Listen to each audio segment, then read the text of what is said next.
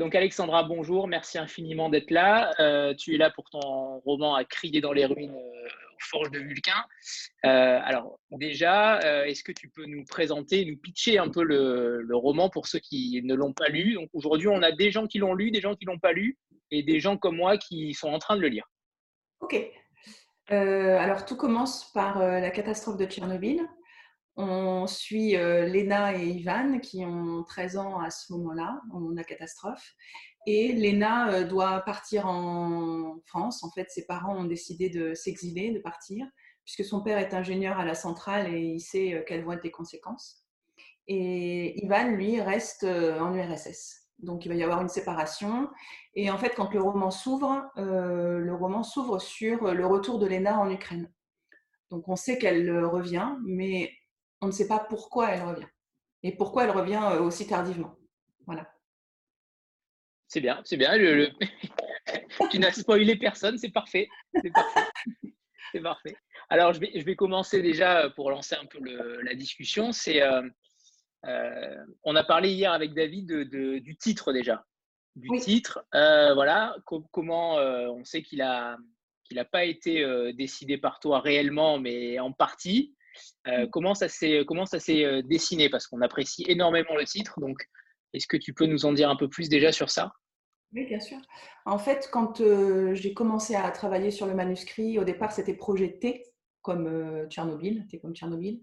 Et puis après, rapidement, il est passé à Rayonnante parce que il y avait seulement la narration de, de Lena au, tout départ dans le premier projet.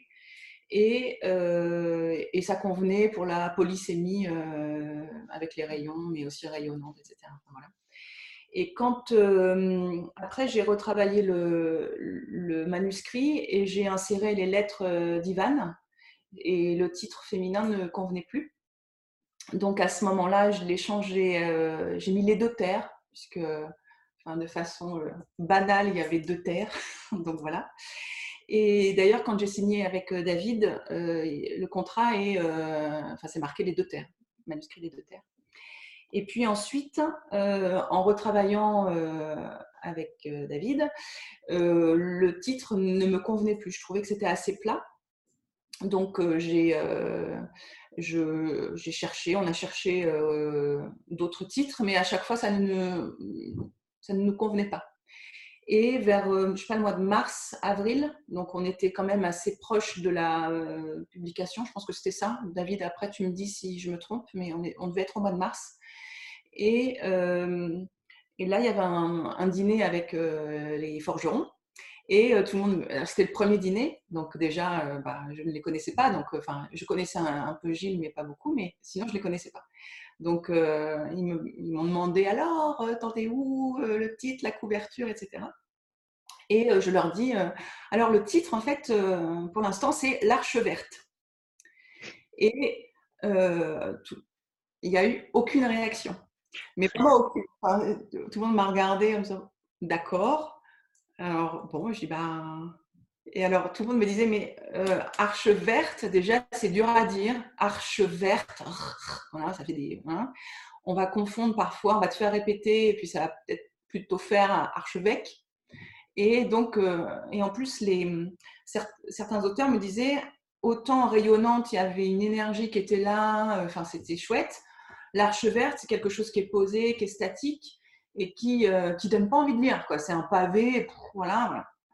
Bon, alors, j'étais un petit peu démoralisée quand même parce que j'avais plus de titre. Et, euh, et au, cours de, au, cours du dîner, Gilles Marchand me dit écoute, moi, quand, euh, j'ai des, quand je n'arrive pas à trouver un titre, je lis, je lis de, la poésie. Donc, tu devrais lire de la poésie parce que la, la poésie, forcément, convoque des images. Et à ce moment-là, ben, de fil en aiguille, tu as aussi un titre qui naît pour toi. Euh, et, il enchaîne en me disant, moi je viens de lire un, poème là qui, euh, qui s'appelle Poème à crier dans les ruines d'Aragon. Et euh, il faudrait vraiment que tu le lises parce que quand tu me pitches ton bouquin, j'ai vraiment l'impression qu'il colle, à, colle à, ton, à ton manuscrit. Et alors là, je lui dis, mais attends, le titre, on enlève poème, ça fait à crier dans les ruines. Et à ce moment-là, on on a le titre. Et donc, on était super contents. Donc, on dit à David, David, David, on va trouver, etc. Machin. Donc, on lui dit, et avec sa sagesse légendaire, il nous dit, bon, on va attendre le lendemain parce que là, on est en fin de dîner et parfois, les grandes idées de fin de dîner ne sont pas forcément les grandes idées du lendemain. Enfin, voilà, ce ne sont pas des idées le lendemain. Et quand je suis rentrée chez moi, je connaissais pas en fait euh, ce poème parce que c'est un poème qui, euh, a été euh, publié en avril, qui a été republié en avril 2019 dans le recueil La Grande Gaieté. Mais avant, il n'était pas publié. Donc, il était quand même disponible sur Internet. Donc, je l'ai lu. C'est un long poème. Et dans le poème, on a, on a la figure de Mazepa, qui est un chef cosaque ukrainien. Et je trouvais la coïncidence incroyable parce qu'il y a très peu de poèmes français qui parlent de l'Ukraine. Et là, dans À crier dans les ruines, il y avait euh, une mention de l'Ukraine. Donc voilà, donc le lendemain, euh, j'ai dit à David, euh, on garde le titre. tu, as parlé des forgerons tout à l'heure. Alors, David en a parlé hier, mais pour ceux qui ne connaissent pas, tu peux, tu peux en parler rapidement, Alexandra ou David d'ailleurs? Pour l'histoire des forgerons des repas, parce que c'est assez inédit quand même. C'est euh, C'est euh, à l'initiative de David, du coup, je vais peut-être le laisser parler. Il n'est pas là. Il est là. Si, si, si, j'avais coupé mon micro. Non, non, c'est euh, c'est une idée initialement de Thomas Spock, qui est un auteur des forges, qui proposait qu'on se, qu'on se voit une fois par mois entre auteurs. Et donc, effectivement, on a un dîner depuis un peu plus de deux ans. Donc, c'est pas depuis le début de la maison d'édition, c'est juste depuis deux ans qu'on fait ça. Euh, on en a fait une, euh, une vingtaine, je pense. Et, voilà, c'est inédit parce qu'effectivement, dans, dans l'édition, on n'encourage pas généralement euh, le compagnonnage entre auteurs. Ça existe, mais souvent, ça vient des auteurs et c'est pas, comment dire, encouragé par la maison d'édition, mais euh, au Forge, on fait ça. Ok. Euh, si quelqu'un a une question, n'hésitez pas, sinon je, continue. Euh, est-ce que Alexandra, déjà, tu peux nous dire ton parcours? Parce que il est, tu n'as pas été auteur depuis toujours. Qu'as-tu fait donc avant et que fais-tu maintenant? Alors, je suis enseignante, j'enseigne le français, le français, le latin et le grec, voilà. Euh, en région parisienne. Et euh, mon parcours, euh, alors j'adore, lire et en 2000, 2006, 2005, 2006, j'ai ouvert un blog qui s'appelle Bricabook parce que autour de moi, alors je suis une, une, grande lectrice et autour de moi personne ne lisait, donc j'étais un peu frustrée je ne faisais partie d'aucun cercle de lecture parce que je venais de Caen et j'avais ben, personne en région parisienne. Et, euh, donc, je me suis dit, autant, euh, ouvrir un blog pour partager euh, mes lectures. Voilà. Et au bout de, je ne sais pas, 3 à 4 ans, j'ai aussi ouvert un atelier d'écriture pour pouvoir... enfin, en fait, j'avais envie d'écrire mais d'écrire des formes courtes des nouvelles. Et euh, je, faisais des concours que je voyais sur Internet ou euh, dans, les, euh, revues, mais j'arrivais pas à avoir, à m'astreindre à, vraiment quelque chose de régulier.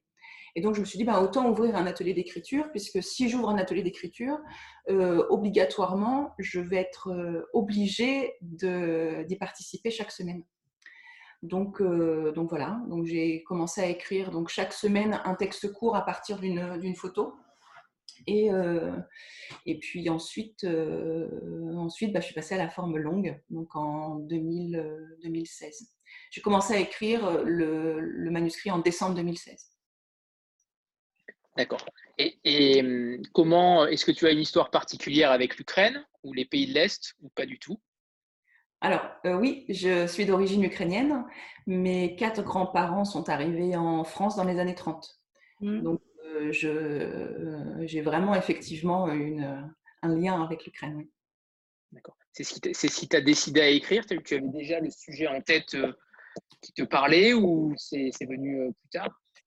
En fait, j'avais euh, euh, euh, envie de raconter un épisode qui était assez méconnu en Ukraine, qui s'appelle Lolo de mort. et voilà, qui s'appelle le Lodomor. Et quand j'ai commencé à écrire, ce thème-là a complètement disparu de, de, mon envie. De, enfin, je, je, n'y pensais plus, mais il est revenu au, en cours de l'écriture. Mais, mais en fait, le, point de départ de, Tchernobyl, c'est parce que, euh, en fait, quand j'étais petite et que je disais que j'étais d'origine ukrainienne, on me disait, euh, oui, Tchernobyl, en fait, euh, enfin, tu es ukrainienne, c'est Tchernobyl. Et je trouvais ça dommage que qu'un pays soit stigmatisé par une catastrophe. Donc là, en fait, j'en parle de façon paradoxale, mais c'est pour mieux ensuite montrer euh, la richesse de ce pays-là qui n'est pas seulement euh, caractérisée par une, un accident nucléaire. Est-ce que tu, es, tu, tu, y es déjà allé? Jamais. Jamais. Jamais. En fait, j'ai fait, euh, j'ai fait du russe en LV2. Donc, j'ai fait 12 ans, 12-15 ans de russe, je crois. je suis allée en Russie, je suis allée en Pologne, en République tchèque, etc. Mais jamais en Ukraine par, choix ou, euh, ou c'était plutôt par, euh, par traumatisme, entre guillemets, euh, national? En fait, au, à un moment donné, je, m'étais dit avec ma grand-mère qu'on y retournerait ensemble. Et puis, la vie a fait que ma grand-mère n'a pas, pu, pas pu quand, quand j'étais adulte. Donc, j'ai, laissé, laissé ce projet de côté. Et actuellement, je pense que j'aurais du mal à y aller en tant que touriste il faudrait vraiment que je trouve euh, une, personne qui m'accompagne pour découvrir l'Ukraine telle qu'elle est, avec euh, les, petits villages, etc., plutôt que de, de, passer par un circuit touristique. Où là, je pense que je me sentirais frustrée. Oui. Donc pour l'instant, non, mais euh, j'espère, j'espère pouvoir y aller. Oui.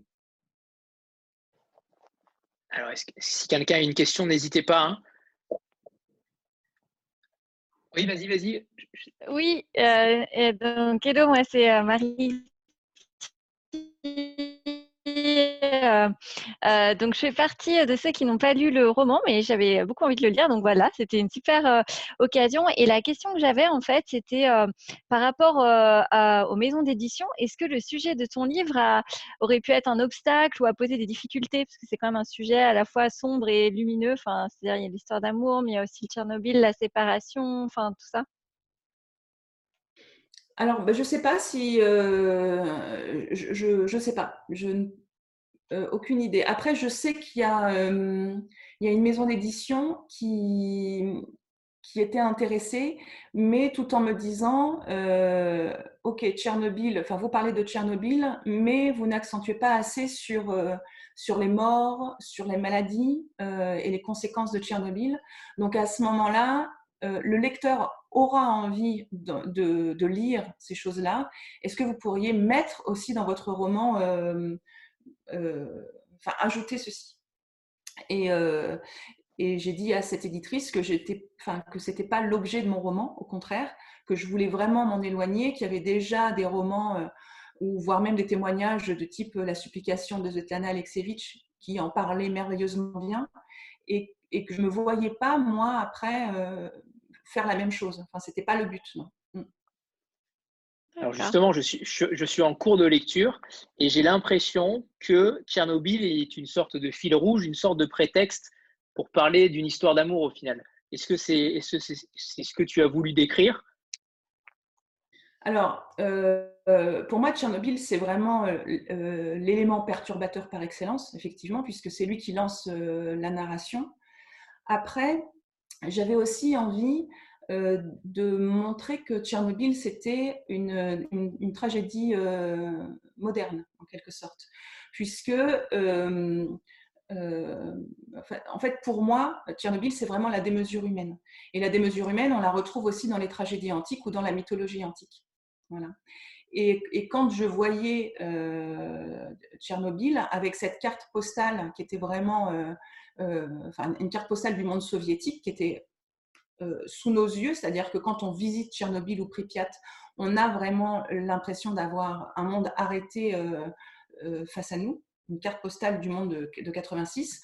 Et quand je suis allée à, Pompéi ou à Herculanum, j'ai eu cette vision aussi, c'est-à-dire qu'on a des corps qui sont là, qui sont calcinés, on a vraiment la vie telle qu'elle était, enfin pas telle qu'elle était, mais on a vraiment une carte postale aussi de l'Antiquité. Et, pour moi, alors, puisque j'enseigne le latin et le grec, j'avais vraiment cette, euh, cette comparaison à chaque fois. Tchernobyl comme une tragédie moderne, euh, comme on avait pu déjà l'écrire dans l'Antiquité. D'accord. Léna, tu avais une question? Oui, ah, j'avais deux questions. Alors, la première, pour revenir sur euh, la précédente, euh, euh, comment est-ce que tu as fait pour choisir les forges finalement? Pourquoi cette maison d'édition-là? Qu'est-ce qui a fait que tu es allé vers, vers les forges? C'est la première question. Et la deuxième, on voit qu'il y a une écriture qui est quand même très cinématographique. est-ce que, est-ce qu'en écrivant, tu as pensé à ça, à, à, un film éventuellement, voire même une série, que sais-je? Voilà pour les deux petites questions. Euh, alors pour les forges, euh, j'ai pensé aux forges parce que euh, pour moi, c'était le, manuscrit, c'était raconter la catastrophe de Tchernobyl, mais sous un angle différent, c'est-à-dire raconter la catastrophe, mais avec une histoire d'amour. et une histoire, alors c'est pas qu'une histoire d'amour, c'est aussi une histoire d'amour à la terre, d'amour à la patrie, d'amour à, la, langue finalement. C'est une histoire d'amour, mais au sens euh, pluriel. Et d'ailleurs, enfin, c'est surtout une histoire de séparation plutôt que d'amour, puisque Léna et Ivan sont séparés. Et, euh, et donc, ce biais-là, je l'avais aussi trouvé lorsque j'ai lu euh, Gilles Marchand. C'est-à-dire que Gilles Marchand, par exemple, dans Un funambule sur le sable, il va parler de, du handicap, mais de façon complètement détournée et, et voire même poétique. Et, et je me suis dit, mais c'est ça en fait, c'est-à-dire que c'est un éditeur qui, euh, qui ose parler euh, des choses non pas de façon frontale, mais de façon décalée. Et ça, ça m'a plu. Voilà pourquoi je l'ai envoyé aux forges. Et sinon, alors l'écriture cinématographique, euh, alors je, je, enfin, je, ne sais pas, c'est-à-dire pour moi, quand, quand j'imagine une, une, scène, je, je vais d'abord faire un premier jet où c'est vraiment la narration brute. Après, je laisse reposer et quand je reviens sur cette narration, euh, euh, grâce aux actions que j'ai écrites, je peux euh, être, m'immerger dans cette scène et à ce moment-là, c'est un peu comme une scène finalement que je, que je vivrai de l'intérieur. Et donc, tous les sens sont aux aguets à ce moment-là quand je suis en train d'écrire. Je me dis comment je, dans cette scène-là, comment je serai et, comment le rendre finalement au lecteur. Voilà. Après, s'il y a un producteur euh, dans la salle, pourquoi pas? Voilà. Je n'ai pas réfléchi encore aux acteurs, mais bon. Euh. La parole est à Monsieur sur le... Pardon. Vas-y, vas-y, Céline, vas-y, vas-y. Gaston, alors vas-y. Bonjour, ben, Gaston, on a déjà communiqué ensemble euh, sur Instagram. avec le caddie Oui, avec le, caddie notamment. Euh, vous avez dit que vous n'avez jamais allé en, Ukraine. Du coup, à partir de quoi vous avez décrit euh, l'endroit, les, relations entre les gens là-bas? À partir de descriptions de votre entourage qui a dû connaître la situation là-bas ou de descriptions plus générales de la littérature ou, En fait, il y, avait, il y a deux choses. Hein. C'est un sujet qui me qui m'intéresse depuis longtemps. Donc, j'ai pas mal lu autour de, autour de Tchernobyl, euh, que ce soit enfin, lu ou même euh, vu des films ou regardé des documentaires. Enfin, à chaque fois, c'était vraiment quelque chose qui, qui m'appartenait déjà en propre et que j'avais déjà digéré. Donc, ça, quand j'ai commencé à écrire, je, je, je, je m'en suis souvenu sûrement de façon inconsciente, mais je n'avais pas besoin de euh, regarder de nouveau ou de me réapproprier ce savoir-là puisque je l'avais en moi. En revanche, comme je, ne suis jamais allée à Pripyat, quand, euh, j'ai voulu décrire cette ville, il fallait pour moi que ce soit euh, vraisemblable, même pour quelqu'un euh, qui, a déjà visité cette ville. Enfin, c'était, primordial.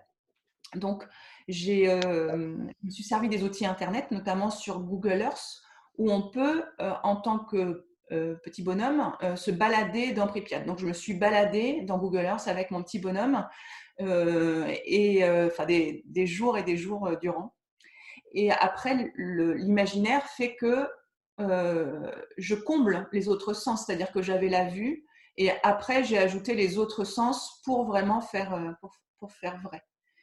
Et, et j'étais contente, une, parce qu'un soir, lors d'une dédicace, il y a un, un, un réalisateur qui avait fait un, qui était allé à Pripyat pour faire un documentaire et qui m'a dit mais franchement bravo puisque je m'y suis retrouvée. Et donc là, pour moi, c'était enfin, un très beau compliment, même s'il ne le savait pas, puisque je, moi, je ne suis jamais à la Pripyat et j'avais réussi à recréer l'ambiance le, et l'atmosphère. Merci.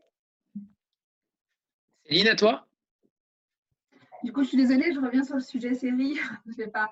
Euh, mais le, hasard, j'imagine, a, voulu qu'il y ait une série qui est sortie au même moment ou pas très loin euh, euh, de la sortie de votre livre, donc la série Tchernobyl qui a fait beaucoup parler d'elle, enfin, en beaucoup parler. Est-ce que vous pensez que ça a boosté un peu la com autour de votre livre ou au contraire que ça, a peut-être fait trop de Tchernobyl, tu le Tchernobyl à ce moment-là? Est-ce que vous pensez qu'il y a eu une influence ou pas du tout? Je pense qu'il y, a je pense qu'il y a eu les deux. C'est-à-dire que quand, alors, quand le contrat a été signé, on ne parlait pas du tout de la, de la série. Donc, on a travaillé vraiment sans savoir qu'il allait avoir une série.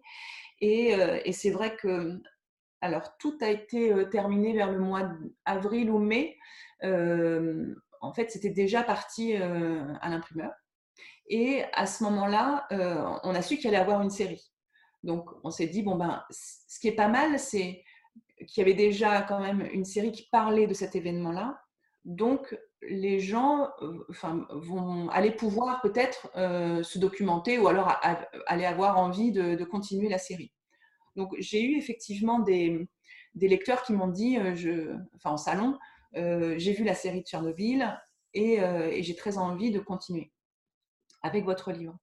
Après, il y a eu aussi des personnes qui penser retrouver l'atmosphère un peu euh, mortifère de la série ou euh, beaucoup plus politique, alors que le propos n'est pas non plus le même. Donc, euh, c'est.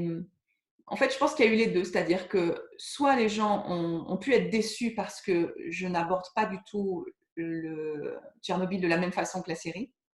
Mmh. Et après, j'ai eu aussi d'autres personnes qui m'ont dit euh, c'était bien parce qu'on a un autre point de vue, on a la petite histoire dans la grande histoire. Donc, je pense qu'il y a eu les deux.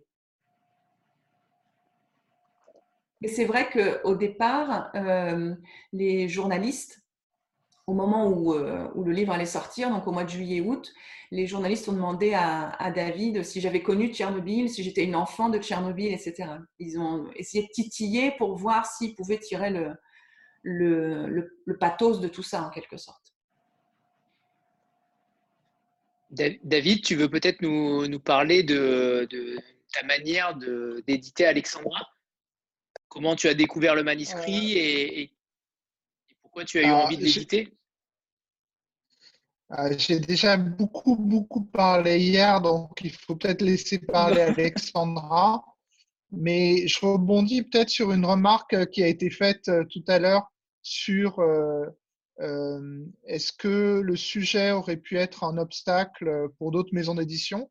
En fait, pour moi, ça a été très simple. C'est enfin très simple. C'est-à-dire que le texte m'a attiré par le nucléaire, l'ostalgie et le rapport à la littérature, c'est-à-dire le rapport à la littérature du personnage et de la narration. Après, j'ai une hésitation sur le côté histoire d'amour, parce que j'ai une approche souvent très cérébrale des textes et donc, je manque un peu de, tact et de sensibilité sur ces choses-là. Et je ne savais pas si j'étais le, bon éditeur pour, euh, pour éditer ce texte, mais finalement, je l'ai édité. Voilà. Donc, euh, peut-être qu'Alexandra veut compléter.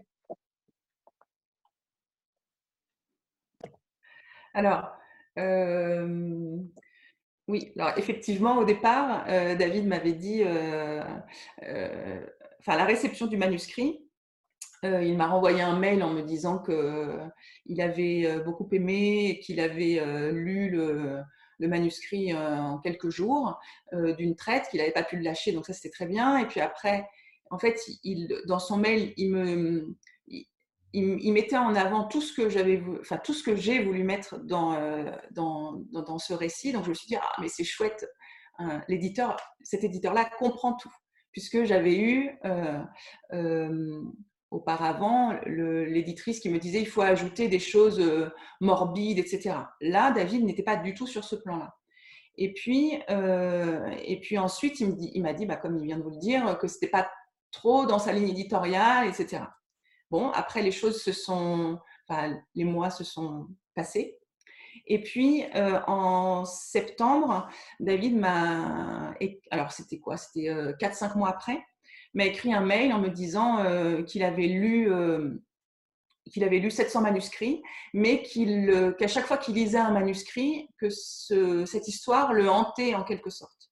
Et donc, il fallait qu'il bah, fallait qu'il travaille ce manuscrit avec moi, puisque puisqu'il le hantait.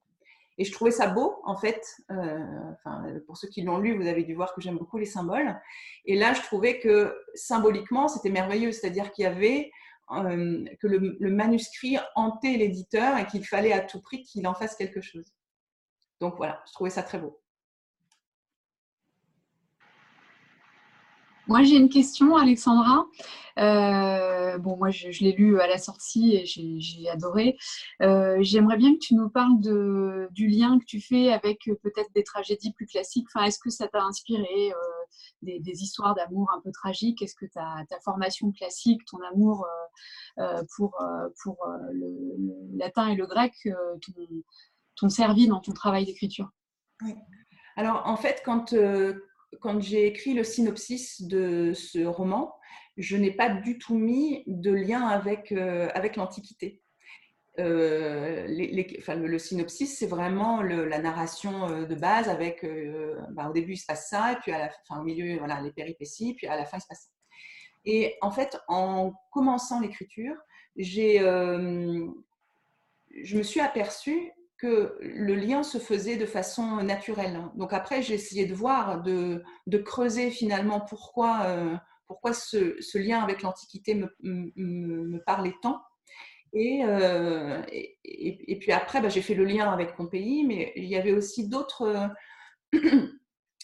mythes. Par exemple, il y a le mythe de l'androgyne de Platon, euh, qui explique qu'au départ, l'être humain était un être beaucoup plus fort avec euh, quatre bras et quatre jambes. Et les dieux, voyant, euh, enfin, ils ont eu peur de cet être euh, qui allait peut-être les surpasser, donc ils ont scindé les hommes en deux. Et à ce moment-là, en fait, ça, voulait dire que les, ces êtres séparés allaient se rechercher toute, leur vie sans, sans forcément se connaître. Et, là, je trouvais qu'il y avait euh, cette séparation, cette première séparation finalement avec euh, une catastrophe qui engendre une autre séparation, donc avec vraiment euh, d'un côté l'ouest et l'est, et puis ce mur qui, qui, les, qui les sépare doublement. Et, et, puis après, enfin c'est je, pense qu'inconsciemment aussi, c'est-à-dire que c'est les, histoires d'amour à la Roméo et Juliette, c'est quelque chose qui me qui m'habite depuis longtemps. Ou euh, enfin oui, enfin il y en a, il y en a, il y en a plein. Et, et, donc peut-être que j'ai voulu euh, euh, pas renouveler le genre, mais mettre ça aussi. Ça t'a rattrapé, quoi. oui, tout à fait. Et c'est assez, enfin, moi, j'adore ça, c'est-à-dire que euh, au départ, on a une histoire qu'on souhaite raconter, mais on ne sait pas comment on va la raconter. Et je crois que c'est un, processus qui se crée de façon inconsciente. Et puis à un moment donné, quand on pose le manuscrit et quand on regarde, on dit ah oui tiens c'est comme ça que je la raconte et pas d'une autre façon. Et finalement, cette façon de raconter euh, va servir aussi euh, le propos, va le démultiplier en quelque sorte. Moi, j'ai une question. Euh, je fais partie aussi des. Je crois que je parle avec quelqu'un, non? Oui, Yana, et on est ensemble, mais c'est pas grave, vas-y. Merci. Euh, je fais partie des gens qui n'ont pas lu le livre. Euh, cela dit, m'intéresse beaucoup.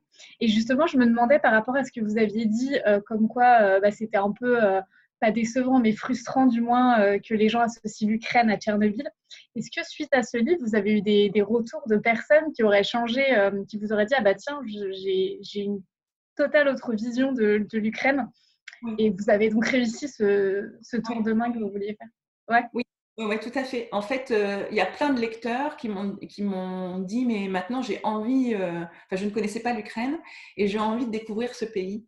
Et, euh, et, pour moi, c'est enfin, un, un, très joli compliment, effectivement. Ouais.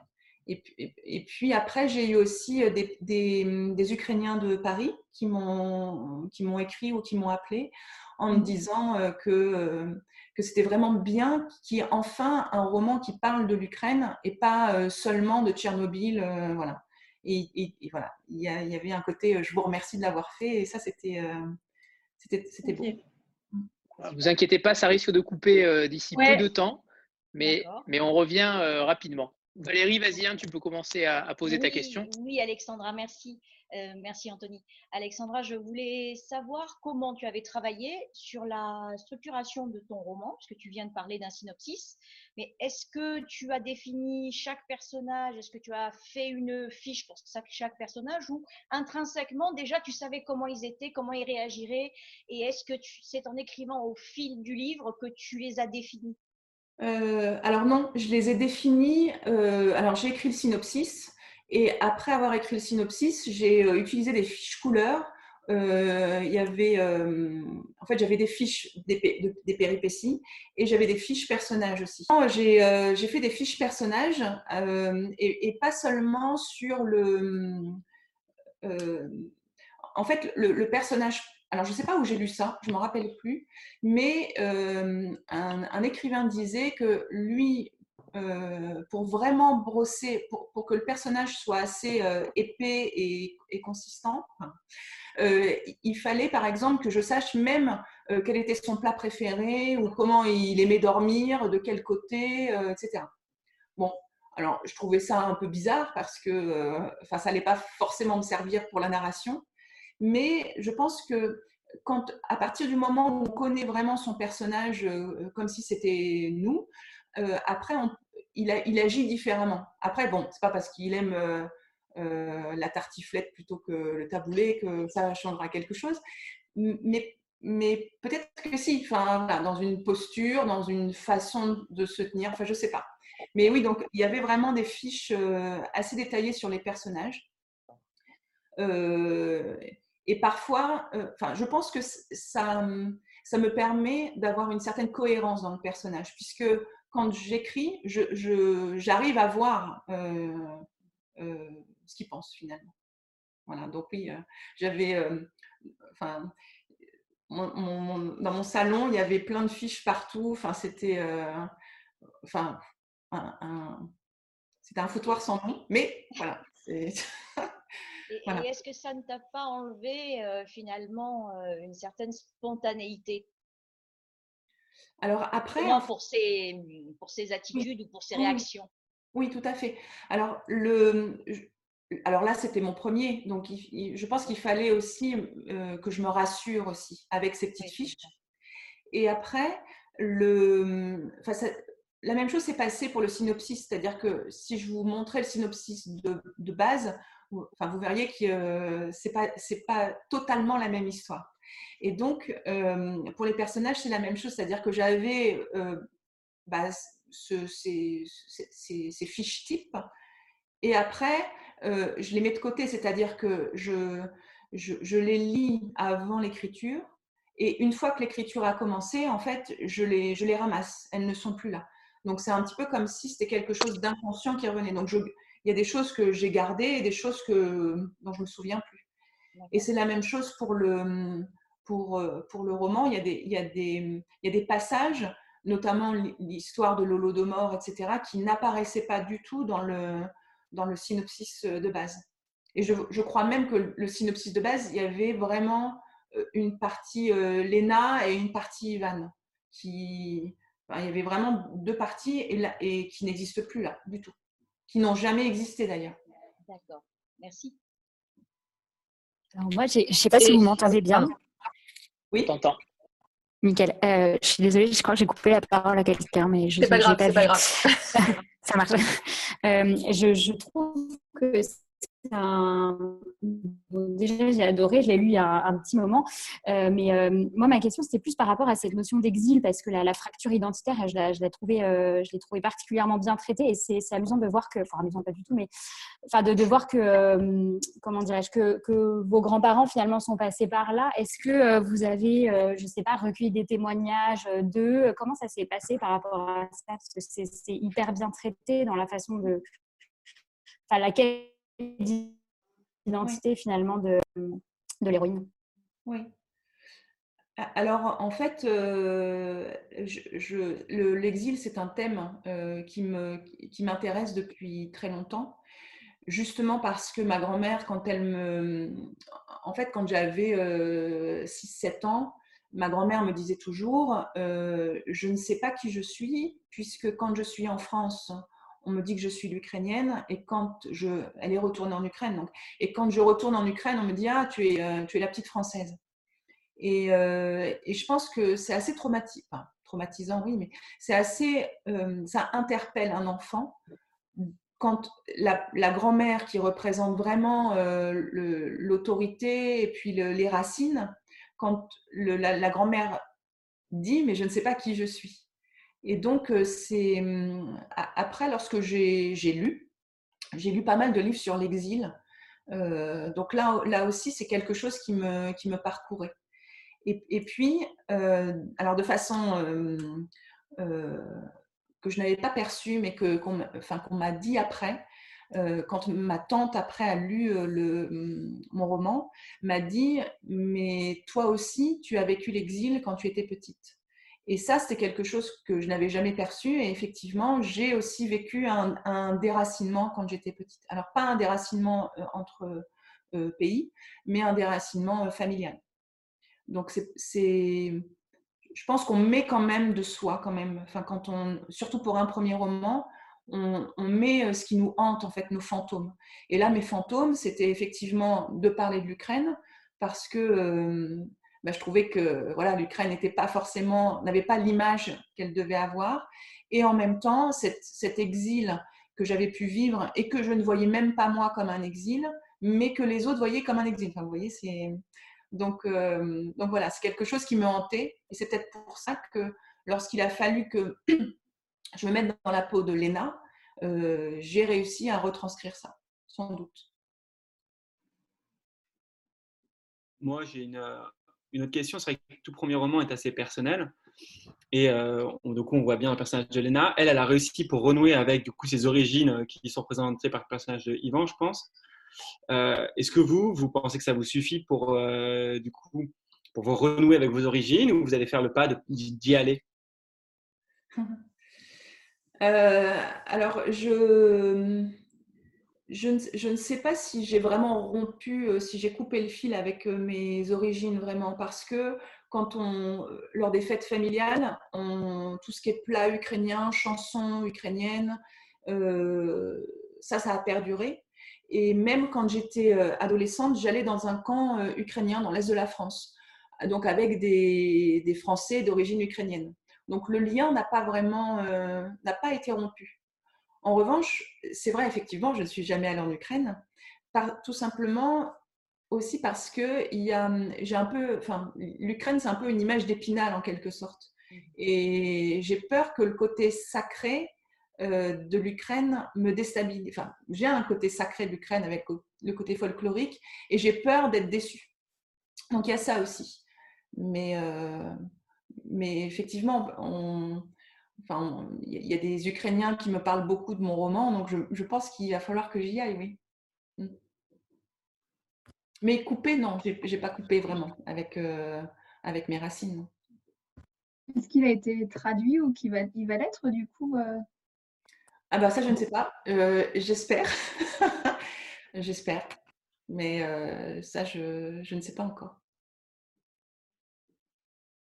Moi, je voulais revenir sur la partie euh, écriture de ton roman. Euh, entre le synopsis que tu as écrit et la version finale, combien s'est passé de temps et combien tu as dû écrire de jets différents euh, du roman pour arriver à la, dernière version, celle qui est publiée? Oui. Alors, j'ai commencé en, en, décembre 2016 et mon premier jet, c'était septembre 2017. Je, là, j'ai cru que j'avais terminé, que c'était bien, etc. Donc, je l'ai fait lire à des, à des amis. et, et, ils m'ont dit, enfin, il y en avait, il y en a une qui, elle, est particulièrement sans filtre, c'est-à-dire qu'elle dit toujours ce qu'elle pense et voilà, elle peut pas s'empêcher, elle ne peut pas faire autrement. Et donc, euh, j'avais un peu peur, mais je lui ai fait lire. Et, euh, elle m'a renvoyé un message en me disant seulement bluffant. Et je me suis dit, bon, ben, ça veut peut-être dire que euh, j'ai le droit de, l'envoyer à des éditeurs. Donc, j'ai commencé à, à l'envoyer à des éditeurs vers octobre 2017, je pense. j'ai commencé à avoir des retours aussi d'éditeurs à partir de ce moment-là. Et au mois de au mois d'avril-mai 2018, je l'ai relu. J'ai relu mon manuscrit euh, et je pense que, enfin, si c'était à refaire, euh, c'est ce que je, ferais. C'est-à-dire qu'à partir du moment où le premier jet est, terminé, il faut refermer. Enfin, c'est assez difficile parce qu'on est impatient. On veut savoir euh, ce que vaut finalement ce manuscrit-là, donc on l'envoie. Mais si c'était à refaire, je refermerais le, manuscrit pour le laisser de côté 5-6 mois. Et ensuite, à la relecture, je, mmh, en fait, il se passe un, c'est un phénomène très étrange, c'est-à-dire qu'on sait qu'on l'a écrit, on sait ce qu'on a écrit aussi, mais quand on le relit, on le lit vraiment comme un lecteur lambda. Et donc, il y a à la fois le côté euh, Ah, c'est chouette, j'avais oublié, euh, c'est pas mal ça quand même. Mais il y a aussi le côté euh, Là, ça va pas du tout, enfin, c'est pas cohérent ou c'est pas assez développé. Et au moment de la relecture, il y avait, je trouvais qu'Ivan ne parlait pas assez, qu'il n'avait pas de voix et, et, et, je trouvais ça dommage parce qu'il il avait aussi le droit de parler le droit de s'exprimer. Et c'est là où j'ai euh, inséré les lettres euh, d'Ivan. Donc à ce moment-là, euh, ça, ça a duré, je ne sais pas, trois, trois, mois à peu près, deux, trois mois pour réécrire, enfin pour écrire ces lettres, pour trouver déjà il fallait déjà trouver un moyen de faire parler Ivan. Et je voulais pas que ce soit une double narration. Je voulais pas que ce soit un, un entrelac de, de narrateurs. Je voulais qu'il ait sa, propre manière de s'exprimer. Et donc là, j'ai trouvé, le, trouvé les lettres. Et une fois que j'ai trouvé les lettres, bah, il fallait savoir ce que je mettais et, quelle ponctuation, enfin, quel élément finalement était dans, ces lettres-là. Donc ça, ça a duré deux, trois mois. Et puis, donc, on est là en, on va dire, juillet 2018. Et en septembre 2018, j'ai commencé à travailler, enfin octobre 2018, j'ai commencé à travailler avec David. Donc en octobre 2018 pour euh, la rentrée 2019. Euh, Donc là, c'est un, autre travail qui, euh, a lieu, où au départ, on a vraiment échangé avec David sur quel était vraiment le sujet, quel était le message que je voulais faire passer, en fonction de ça, de voir si ce message avait abouti euh, à la fin du roman. Donc là, c'est plus des corrections. Euh, euh, il n'y a pas eu, enfin, David n'a pas été un éditeur qui a barré des pages et des pages entières en disant ça non, ça non, ça non, ça non. on est plutôt revenu sur. donc déjà, il a fait des lectures thématiques pour voir si vraiment il y avait une ligne de base qui était là et qui était harmonieuse tout au long du roman, donc en, fonction des différents thèmes. Et après, on, passe à la lecture euh, enfin les corrections chapitre ou même paragraphe par paragraphe, où là, il me disait, là, il faut plus que tu fasses une narration plutôt que une description des sentiments, par exemple. Donc voilà. Et puis, donc on arrive après à encore une nouvelle version. Moi, de mon côté, j'avais la fin ne me convenait plus. En fait, en travaillant avec David, je me suis rendu compte que la fin ne me convenait plus. Donc, j'ai réécrit la fin une, première fois et puis une deuxième fois. Et puis euh, là, David a accepté aussi cette, euh, cette, nouvelle fin. Et ensuite, on passe à d'autres corrections. Ça va être les corrections orthotypaux, donc la typographie et l'orthographe. Donc là, ça nous mène à, mars, mars 2019 où on arrive aux épreuves, enfin quasiment aux épreuves, enfin au livre tel qu'il est commercialisé. Donc, je ne sais pas combien de versions, euh, puisqu'après, c'est vraiment par petites touches où on va faire chapitre par chapitre, euh, ou voire même euh, après revenir pour voir si le. Parce que quand on modifie quelque chose, après, ça peut. On peut. ajouter quelque chose, c'est parfois aussi ajouter d'autres choses bien en amont pour que cette autre chose arrive. Voilà. Donc, je ne sais pas combien de versions. Oui, c'est intéressant ce que vous dites quand est-ce qu'on sait, quand est-ce que vous, on peut savoir, et si tant est qu'on peut savoir, euh, si on laisse euh, donc euh, reposer un peu le bébé, quand est-ce qu'on sait quel est le bon moment pour justement aller voir l'éditeur qui fait ensuite ce travail de, relecture, qui est un vrai travail à part entière? Et donc, quand est-ce qu'on peut être sûr d'avoir une version qui est lisible par un éditeur, sachant que bah, sera toujours perfectible en fait? Oui. Alors, je pense que j'aurais très bien pu ne pas ajouter les lettres euh, d'Ivan parce que euh, euh, dans la première version, il y a un éditeur qui m'a dit Ah, c'est chouette, j'aime beaucoup, etc. Enfin, il y avait déjà quelqu'un qui, qui, y a cru. Après, quand j'ai relu, j'aurais très bien pu ne, ne, pas voir cet ajout-là. Mais pour moi, ça devenait essentiel de faire parler Ivan. Je ne pouvais plus finalement renvoyer ce manuscrit sans la voix d'Ivan. Donc là, c'est, je pense que quand on, a un besoin, euh, quand on veut combler quelque chose sur une histoire, il, faut effectivement euh, ne, pas envoyer le manuscrit. Mais pour connaître ça, là aussi, le, laisser de côté pour... Euh, parce qu'en fait, quand on écrit, on passe un an et demi, deux ans à écrire, on est vraiment la tête dans le guidon et on n'a aucun, aucun recul. Alors que là, au bout de six mois, c'est un processus très étrange. Et après, j'ai vu que Stephen King aussi le disait euh, dans son livre Écriture. Il, euh, il disait, mais laissez, enfin, enfermez vos manuscrits dans un tiroir, oubliez-les et ressortez-les lorsque vous les avez oubliés. Voilà. Et puis après, effectivement, se pose la question de, même avec le travail avec l'éditeur, c'est-à-dire qu'on pourrait, euh, même là à l'heure actuelle, je pourrais encore être en train de corriger le, manuscrit puisque finalement, rien ne nous dit que c'est la bonne version. Et, Mais je crois qu'il y a un moment, on, on est content de ce qu'on a fait et tout ce qu'on a voulu dire, ben, ça a été dit. Voilà, enfin, c'est, enfin, pour cette histoire-là. Et puis après, il faut en garder pour la suite aussi. et tes deux fins alternatives, sans en dévoiler aucune, elles étaient très différentes de la fin d'aujourd'hui? Elles étaient, enfin je peux le dire aussi, hein. en fait tout se passait dans un rêve. C'était un rêve que faisait Léna. Mais en fait, Ivan avait une particularité qu'il n'a plus là dans la version finale. Donc, ça ne convenait plus.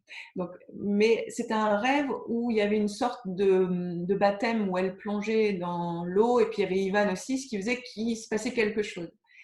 Et euh, il y avait un côté très onirique. Là, le côté, là, en fait, pour moi, la fin est plus ouverte. C'est-à-dire que. Euh, ah bah oui, mais certains n'ont pas. Hmm. Stop, C'est pas la même. Alors, bah, c'est pas la même fin du tout. Voilà. mais alors, non, mais seulement pour dire euh, qu'il y a des lecteurs, et d'ailleurs, enfin, il y a des lecteurs qui ont compris la fin, mais de façon différente de ce que j'ai voulu mettre. Et d'ailleurs, David n'a pas, euh, n'avait pas vu la même fin que moi. Donc, c'est ça qui est, euh, qui est, très drôle, c'est-à-dire que j'ai voulu créer une fin ouverte, dans le sens où on peut imaginer bah, tout et son contraire. Enfin, presque. Voilà, mais je peux pas en parler. La question piège, merci. Et, Alors, du coup, là, quel est le. Pardon. Ah. Désolée. On ne comprend pas. Vas-y, Léna. Vas-y. Vas-y, Léna. Je, je, je, crois que je bug en fait à chaque fois que je parle, donc euh, allez-y. Alors, euh, tu, tu, tu, disais, j'en je, garde pour la suite. Ça veut dire, euh, j'imagine, pour le suivant. Ah. Est-ce qu'on peut avoir euh, quelques éléments sur, euh, sur le suivant? Est-ce que tu es déjà en train d'y penser, d'y travailler, etc. Est-ce que tu as mis à profit le confinement pour écrire la suite? Hmm. Alors, en fait, j'ai commencé à, j'ai commencé à écrire celui que j'écris avant avant de signer avec David. Parce que euh, bah, après avoir ajouté les lettres d'Ivan, euh, j'ai bah, envoyé euh, aux éditeurs et je me suis dit, bon, là maintenant il faut que je laisse. De toute façon, je ne peux pas non plus ajouter éternellement. Et j'ai un ami qui m'a dit, mais ne reste pas comme ça dans l'expectative, puisque sinon tu vas devenir folle. Replonge-toi dans une nouvelle histoire. Donc, je me suis replongée dans une nouvelle histoire. Euh, donc là, c'était en, en, enfin, juillet-août 2018. Euh, Après, donc j'avais écrit euh, fin août une trentaine de pages de cette nouvelle histoire. Et ensuite, bah, j'ai commencé mon travail de correction avec David. Donc là, je ne pouvais pas et être dans un univers et dans un autre. Donc, j'ai complètement laissé de côté euh, ce manuscrit. Euh, et, au mois de ben, mai-juin, euh, là, pareil, David m'a dit, écoute, n'attends pas non plus, c'est un, moment très particulier, le, fait d'être publié pour la première fois. n'attends pas, pour passer un bon été, remets-toi à l'écriture. Donc, ce que j'ai fait, et donc, euh, effectivement, juillet-août, j'ai écrit, euh, j'ai repris le projet que j'avais commencé en 2018. Et, euh, et après, bah, le roman est sorti. Et là, j'étais en train de jongler entre bah, mon travail, le, les dédicaces, les, salons, etc., et l'écriture. Donc, euh, au départ, j'étais, euh, je me suis dit, avec le confinement, euh, super, dans trois semaines, il est terminé, c'est magnifique. Parce que là, enfin, avant le, confinement, j'étais à peu près à, j'avais un peu moins de 100 pages. J'en étais arrivée là. Donc, 100 pages, ça veut dire à peu près 150 pages en format broché. Et donc, je me suis dit, c'est super, il me reste 5-6 euh, chapitres à écrire, euh, ça va être top. Et alors, euh, les premiers temps, enfin, je me souviens, la première semaine, j'ai écrit 6 lignes. C'était pitoyable. Mais le, confinement fait qu'on est dans une situation vraiment, enfin, même si je suis chez moi, j'y suis bien et je suis protégée, c'est quand même une situation qui est anxiogène, c'est-à-dire que on écoute les informations, etc. Donc, vraiment, moi, j'ai eu du mal à, me replonger dans l'histoire. Et puis après, en fait, je pense qu'il y a quelque chose qui se crée où il y a de nouvelles habitudes. Et à ce moment-là, avec les nouvelles habitudes, j'ai pu de nouveau me replonger dans l'histoire. Mmh. Donc euh, voilà. Euh, quand tu as parlé du, prochain, euh, David me dit qu'il ne faut pas. Et comme il est là, Euh, alors, je peux, seulement vous dire que ce n'est pas la suite du roman, qu'il y a des choses qui... Alors, je ne parle pas d'Ukraine du tout, mais il y, a, quand même des choses qui reviennent, qui étaient là euh, déjà dans le premier roman et que, en fait, ce sont des thématiques qui me, qui me hantent, qui me, qui me font bouger en quelque sorte, et donc obligatoirement, je, elles sont là encore. Euh, bonjour Alexandra euh, et bonjour David Tout d'abord, je voulais vous remercier au nom du prix Totem parce que euh, voilà, le, livre d'Alexandra fait partie de la sélection du prix Totem des lycéens qui est initié par un, jeune lycéen dans son lycée. Merci à vous d'ailleurs. Hein. Bien sûr. Et donc voilà, je voulais vous remercier tous les deux parce que vous aviez répondu spontanément et positivement à notre appel à, à don de livres pour pouvoir mettre des livres à disposition auprès des lycéens. Ça n'a pas été le cas de tous les auteurs et tous les auteurs et c'était super appréciable de votre part. Donc euh, déjà, je voulais vous remercier pour ça. Euh, moi, ma question, Alexandra, elle se portait justement sur des thématiques euh, qui sont un peu sous-jacentes du livre, mais qui sont quand même là, notamment la nature. Est-ce que tu avais, dans ton synopsis, prévu de, la mettre comme tu l'as mis, sans vouloir trop en dévoiler, mais effectivement, elle est, elle est bien décrite et, et c'est peut-être un peu elle qui redonne vie à, un Pripyat qui, qui, se dépérit. est-ce que c'était prévu dans ton synopsis ou est-ce que c'est quelque chose que tu as mis naturellement de toi-même? C'est un besoin et que la nature fait, voilà, fait partie un peu de ta routine, de ton quotidien et de, de ta façon de vivre Oui. alors en fait, ce qui a déclenché le roman, c'est aussi une lecture d'une BD qui s'appelle euh, Un printemps à Tchernobyl. Et euh, parce, mais je l'ai lu en 2000, euh, je 2015, crois. 2015 ou, oui, 2015 ou 2016. Et quand j'ai commencé à, la lire, je me suis dit, oh là là, je vais trouver des choses ben, comme d'habitude, c'est-à-dire des morts, le, cancer, la thyroïde, etc.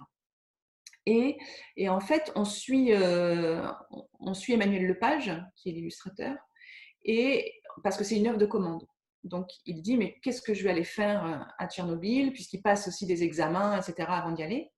Et, euh, et, quand il arrive sur les lieux, il est complètement ébahi par, par cette nature qui, qui explose.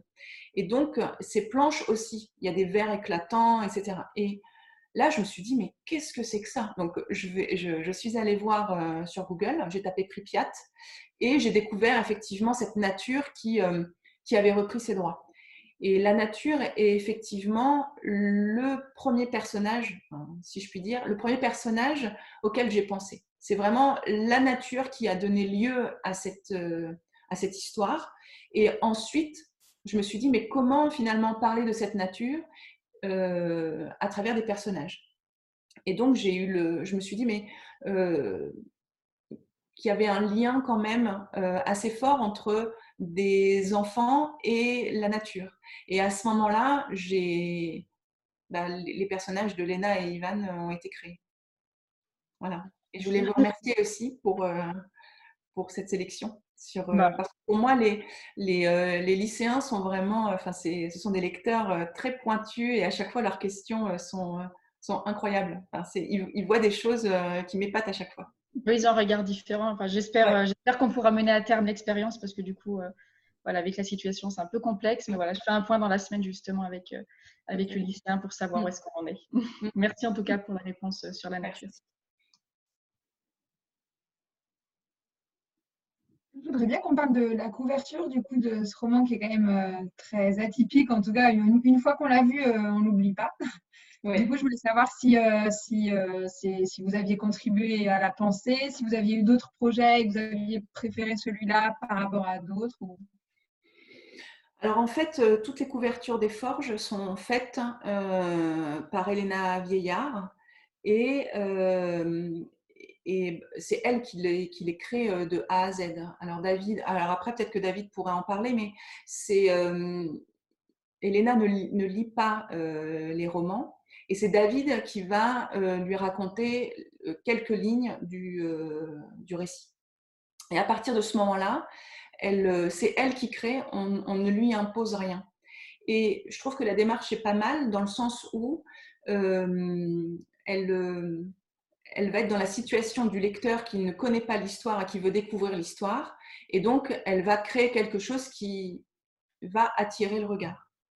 Donc là, cette couverture-là, je crois que c'est la troisième ou quatrième version pour Elena. Mais, euh, mais peut-être que David, tu peux en parler Oui, euh, oui, c'était la troisième version. Euh, mais les versions qui avaient précédé étaient déjà dans cette piste en fait. Donc ça a été juste un approfondissement et une variation à partir de la piste initiale qu'avait trouvée Elena. Alors pour ceux que ça intéresse vraiment, euh, sur le SoundCloud des Forges, il y a un entretien de 30 minutes avec Elena sur son travail depuis une dizaine d'années.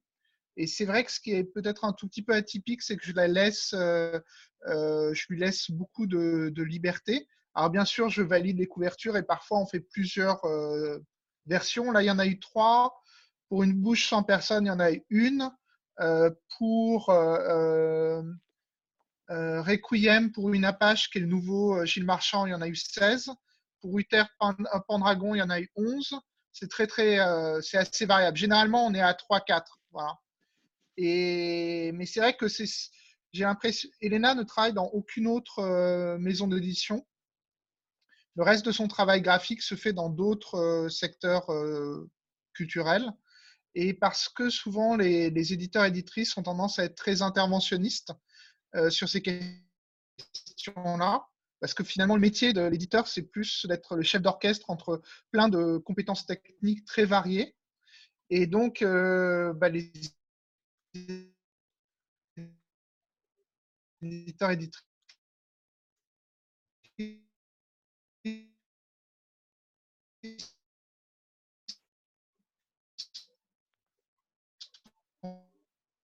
T'entends plus David, je crois. Tendance à souvent ils n'ont pas une. Ça a coupé. Oui. Est-ce que quelqu'un m'entend? Oui. Moyen. C'est pas tout à fait ça. Bon mais- bah alors, moi je vais écouter et euh, voilà, je vais, je vais me contenter d'écouter jusqu'à la fin. J'ai une mauvaise connexion, désolé. Là, c'était bon. Là, ça fonctionne, ouais. Je vais en profiter pour m'immiscer. Je ne sais pas si on m'entend. Oui. C'est bon. Ouais. Du coup, j'avais une question, euh, évidemment.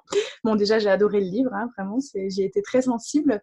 Et euh, je voulais savoir, il y a- moi, je trouve qu'il y y a une réelle dichotomie, du coup, entre le choix des parents de Léna, reprendre leur vie en France, du coup, et s'y adapter le mieux possible, et le choix du père euh, d'Ivan, donc empêcher coûte que coûte euh, le, déracinement, en fin de compte, et rester sur les terres de la catastrophe. Je voulais savoir si euh, ce choix qu'ont dû faire de nombreuses familles, hein, c'est quelque chose que vous vouliez vraiment mettre en avant, du coup, euh, dans le livre. Oui, oui, tout à fait. En fait, euh, je voulais montrer euh, le, enfin, même, enfin, là, il y a une opposition effectivement entre les scientifiques. Donc, euh, le père travaille à la centrale, il est ingénieur, et le côté euh, d'Ivan, qui est le, enfin, le père d'Ivan, qui est lui plus proche de la Terre. Tout à fait, oui. Mm.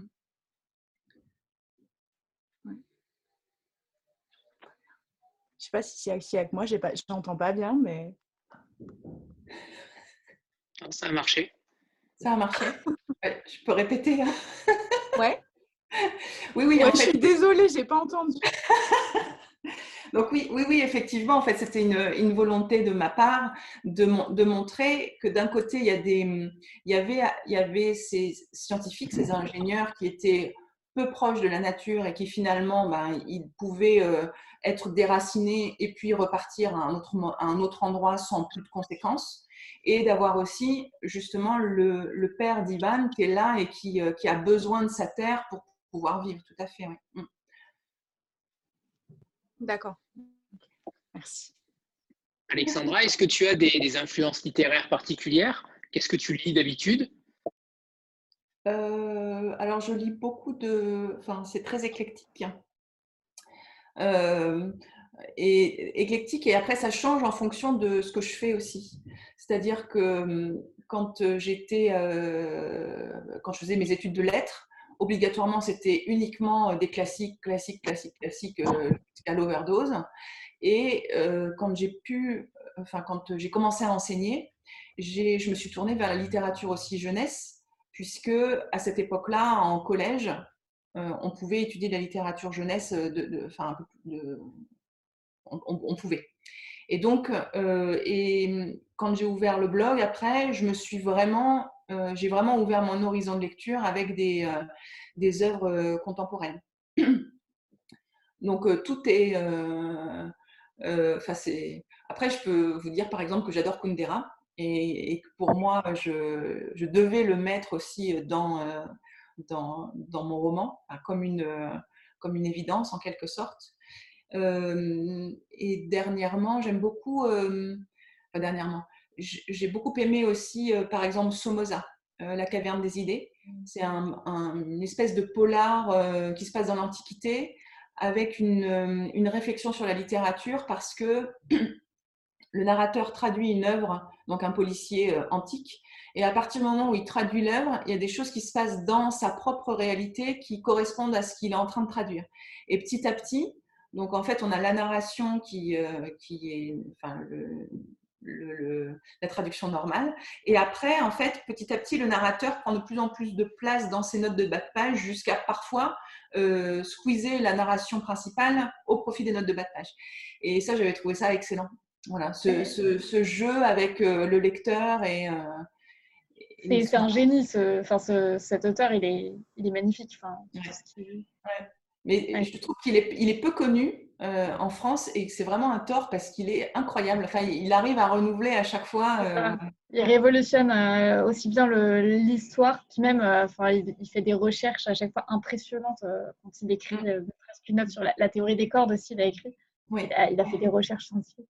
Mais c'est vrai qu'il invente même un style littéraire dans tout ce qu'il écrit. Tout à fait.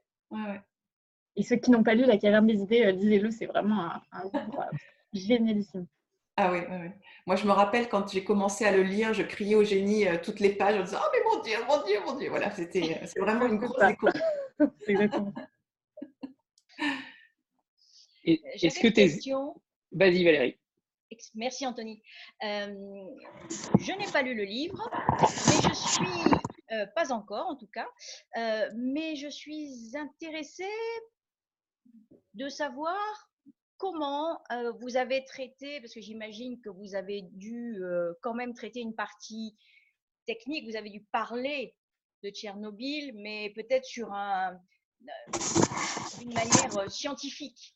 Comment est-ce que vous avez abordé ça? Est-ce que vous avez, vous êtes beaucoup documenté, ou est-ce que vous avez finalement laissé l'imagination, dans une certaine mesure, l'imagination prendre le pouvoir? Alors, euh, c'est en deux temps, effectivement. Euh, quand j'ai raconté la catastrophe de Tchernobyl, puisque je l'ai raconté, il fallait que euh, ce soit vraisemblable. Et, mais je ne suis pas du tout une scientifique, donc je me suis documentée. Effectivement, j'ai lu, lu beaucoup de choses, mais là encore, il fallait que, non pas que je retraduise ça sous forme Wikipédia, parce que ça ne m'intéressait pas, c'était pas ce que je voulais, donc, j'ai essayé de euh, retranscrire ça avec mes mots. Je l'ai laissé de côté.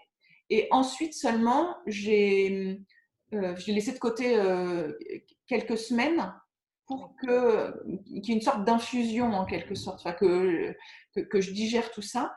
Et ensuite seulement, j'ai pu le mettre dans, une, dans la narration et pour que ça passe de façon naturelle. Et, et là encore, j'avais peur que ce soit pas euh, euh, plausible de la part des scientifiques qui disent ah mais n'importe quoi ce qu'elle écrit, etc. Et j'ai retrouvé une amie que j'avais au collège, enfin qui a publié un roman, c'est aussi euh, retrouver d'anciennes connaissances. Et elle, elle est devenue physicienne, hein, donc. et, et, elle a eu ce mot très drôle en disant mais je ne savais pas que tu étais aussi bonne en physique. c'est excellent. oui. Donc voilà. Et donc, euh, j'étais contente là aussi. Mais, euh, mais c'est tout un travail, effectivement. Là, euh, de nouveau, je pense que enfin, si on m'interrogeait dessus, je ne pourrais pas tenir une conférence sur, sur ça, enfin, sur ce qui s'est passé à Tchernobyl. En revanche, j'ai pu le raconter à ce moment-là, après, après m'être documentée. Oui, parce que vous avez quelque part, vous l'avez intériorisé d'une certaine manière.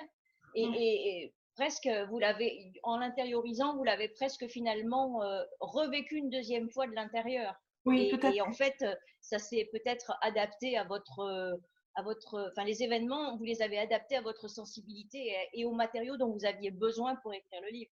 Oui, oui, tout à fait. Ouais, ouais, Et c'est vrai que quand a eu lieu euh, la diffusion de Tchernobyl, donc je me suis abonnée à la chaîne parce que bah, je me suis dit obligatoirement on va, on va m'en parler. Donc je l'ai regardé. Et au moment de la catastrophe de Tchernobyl, au moment de l'accident, donc le livre était déjà parti. Enfin, je pouvais plus toucher du tout.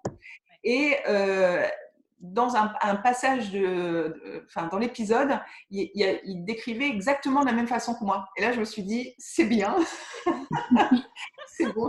Bravo. Donc voilà. c'est bien. Bravo. Est-ce que tes élèves ont lu le livre, Alexandra? Alors, euh, oui, je leur ai imposé la lecture. Non, non. Euh, non, non. En fait, euh, au départ, je ne leur ai pas dit. Parce que je suis leur prof, je ne suis pas non plus là pour, pour dire j'ai écrit un livre. en revanche, les élèves adorent regarder qui est leur prof. Donc, Alexandra Coselli, qui n'en a pas 15 millions, donc au moment de la rentrée, ils ont googlisé et ils sont tombés justement sur, sur le roman. Donc, ils ont commencé à m'en parler un petit peu, mais pas directement.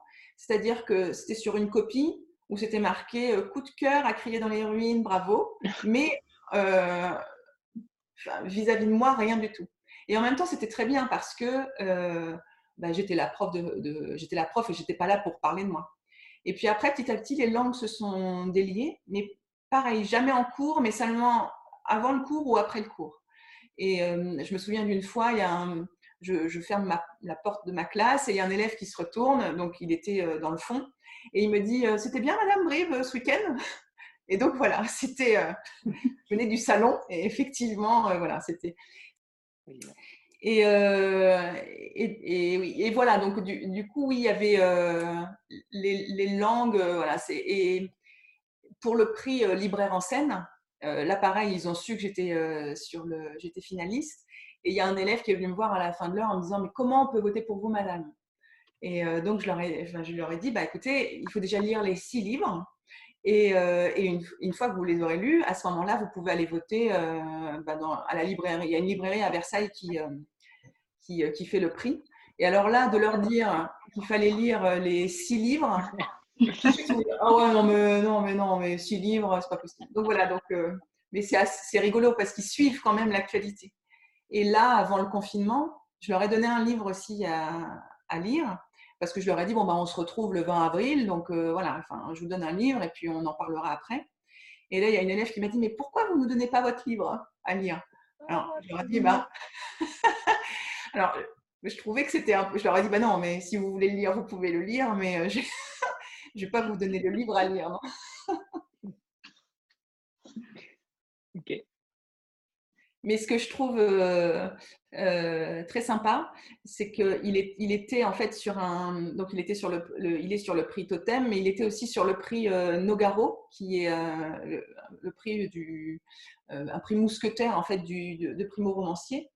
Euh, et, c'est un, professeur de français en lycée qui s'occupe de ça. Et là, donc, il m'a dit que le, prix n'aurait pas lieu vu les événements.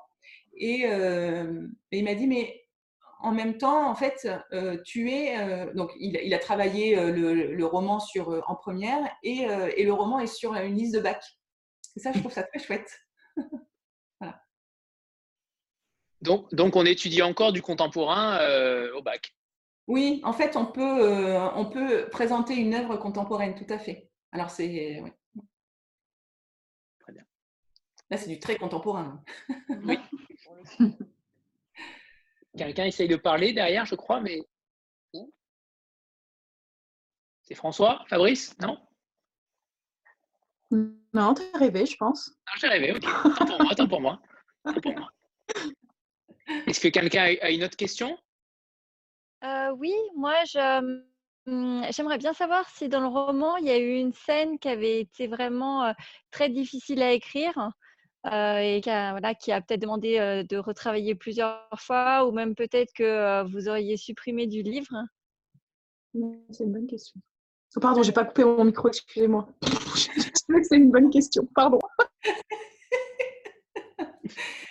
Euh, alors, une scène euh, difficile à écrire, euh, tout le chapitre sur, sur la, partie de l'Holodomor.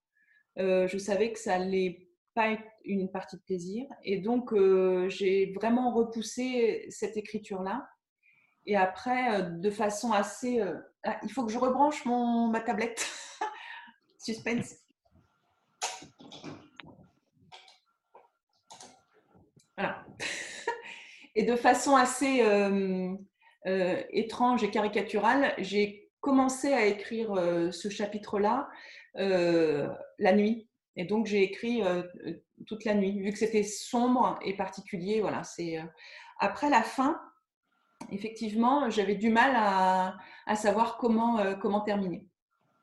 Mais, et puis, Euh, je pense qu'il y a aussi des scènes euh, du type euh, scène, euh, d'amour hein, qui sont très compliquées aussi euh, à, écrire pour que ça fasse pas bateau ou, euh, euh, ou déjà vu. Quoi. Merci. J'avais une autre question. Euh, quand vous avez écrit le livre, étant donné que vous êtes d'origine ukrainienne et que vous êtes russophone, est-ce qu'il n'y a pas des moments où, quand vous avez écrit, alors c'est peut-être un peu capillotracté ma question, mais est-ce que il n'y a pas des moments où vous avez eu, quand, il y a des scènes qui se passent en Ukraine, est-ce que vous n'avez pas eu la tentation de l'écrire en russe, par exemple? Est-ce que Alors, il y a, ça passe il y a, direct il y a des mots russe russes dans le, dans le roman. hein. Ouais. dans le roman, ouais. Alors, il y a des mots ukrainiens. au moment de l'écrire. Euh, alors, euh, pas tant que ça, parce que en fait, ça fait très longtemps que je ne parle plus euh, le russe. Et comme c'est une langue à déclinaison, euh, je l'ai perdu. Enfin, vraiment, c'est autant quand je j'entends parler russe, je peux à peu près comprendre, mais le parler, c'est euh, pitoyable. Donc, euh, je, peux donner des petits mots par-ci par-là, mais, mais pas autrement, non. Mais effectivement, après, j'ai mis des mots en ukrainien dans le roman. Alors, je crois qu'il y en a deux ou trois. Et ça a d'ailleurs euh, posé un problème au moment euh, quand, on est, quand euh, c'est parti chez l'imprimeur, parce que la police faisait que les accents toniques n'étaient pas, n'étaient pas bien placés. En fait, il, euh, la donc il a fallu changer la police pour, euh, pour ces, seulement ces mots-là. Donc voilà, c'était un petit, un, un petit truc technique. Mais j'avais envie qu'il y ait quand même de l'ukrainien de temps en temps euh, dans la narration.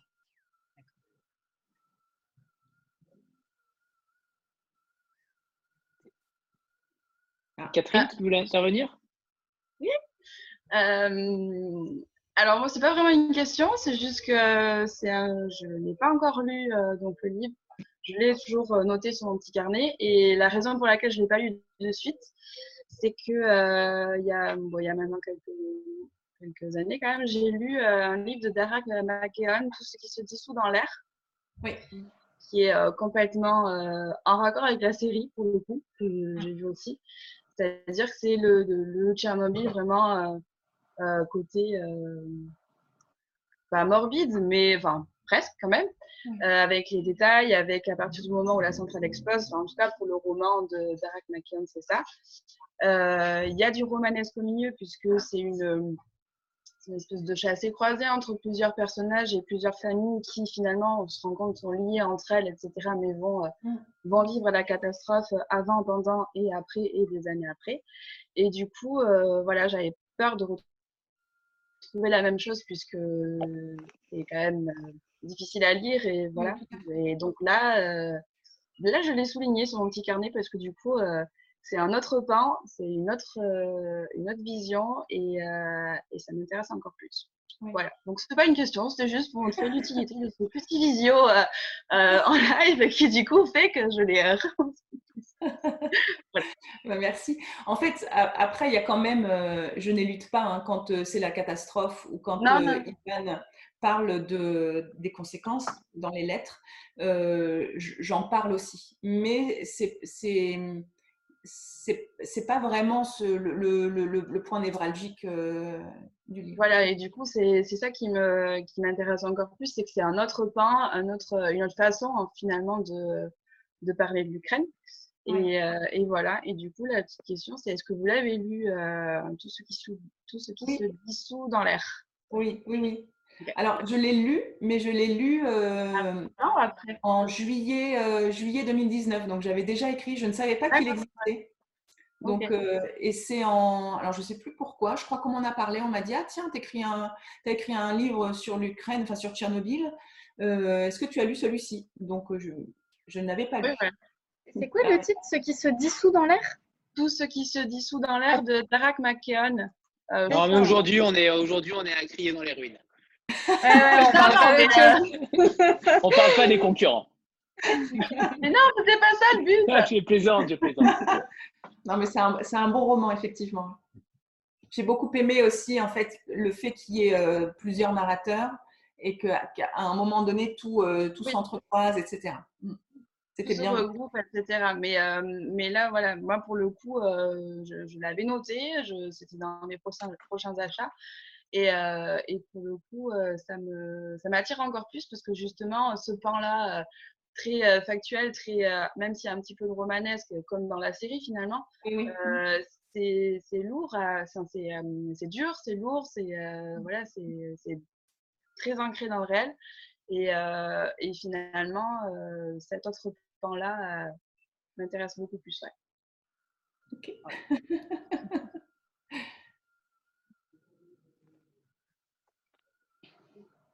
Anthony, on fait un petit selfie de tout le monde? Oui, oui, tu as bien fait de, de me, le, de me le rappeler. Je vais encore oublier. Donc, mettez-vous sur, vos, sur votre meilleur apparat. Je fais le screen.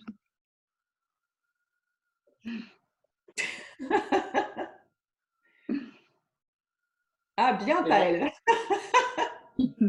Parfait, super. Est-ce que vous avez encore des questions? Si David aussi, tu veux, tu veux intervenir, n'hésite pas. hein. non, tu, tu as trop parlé hier. tu- Je, c'est pas vraiment une question. euh, je crois qu'il va sortir en poche en septembre, Alexandra, c'est ça hein? Oui, tout à fait. Ouais, ouais. On sait chez qui ou pas encore? Chez Point, je Chez crois. Ouais, C'est ça, hein bravo. Hein Merci. Ah ouais, on a la couverture, tout ça, mais je peux rien dire. ah mince.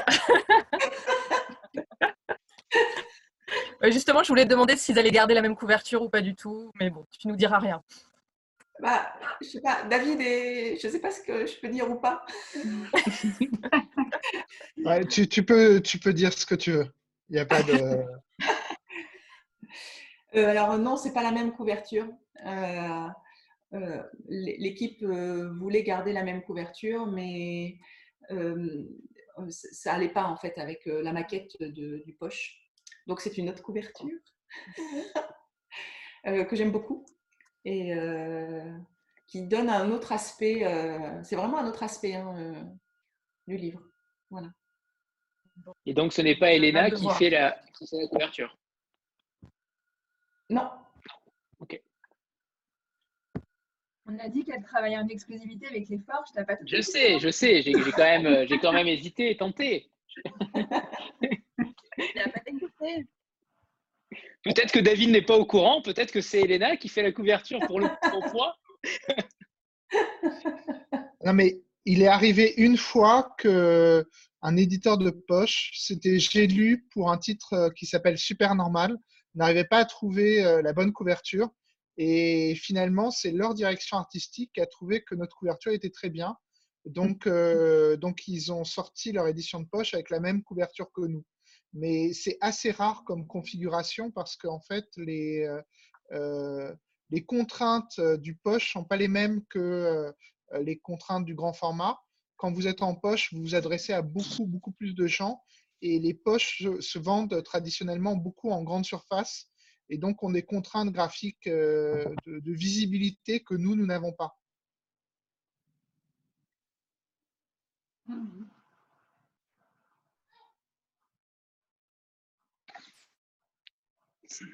Si quelqu'un a encore une autre question,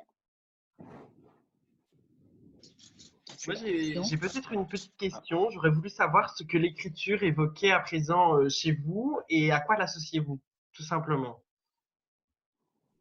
Euh, alors, l'écriture est un, un plaisir et un, un besoin, en quelque sorte. ouais.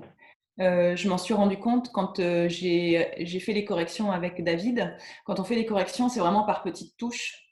Euh, on va changer, euh, on va ajouter trois lignes, on va enlever. euh, et, quand on a terminé les corrections et que je me suis replongée dans l'histoire avec une écriture où là, vraiment, j'avais le, geste. Alors, j'écris très lentement, mais quand on écrit même ne serait-ce que deux ou trois paragraphes, et là, de retrouver ça, je trouvais ça très beau. Et j'avais vraiment un, un besoin de retourner à, cette bulle finalement qui fait qu'on on, crée un, nouvel univers. Enfin, c'est le nôtre et c'est une petite bulle et on est dedans et on est bien en fait. C'est euh, voilà. Donc j'ai pas le, le, mythe de, l'auteur maudit euh, qui doit boire ou ou souffrir pour écrire, non, c'est pas. Non. D'ailleurs, je pourrais pas tenir, je pense. Ça vous est arrivé de penser à vos personnages en. Ou pardon, je sais pas, quelqu'un voulait parler? C'est pas grave, vas-y, Joël. Non. Entre deux gorgées, vas-y. Merci.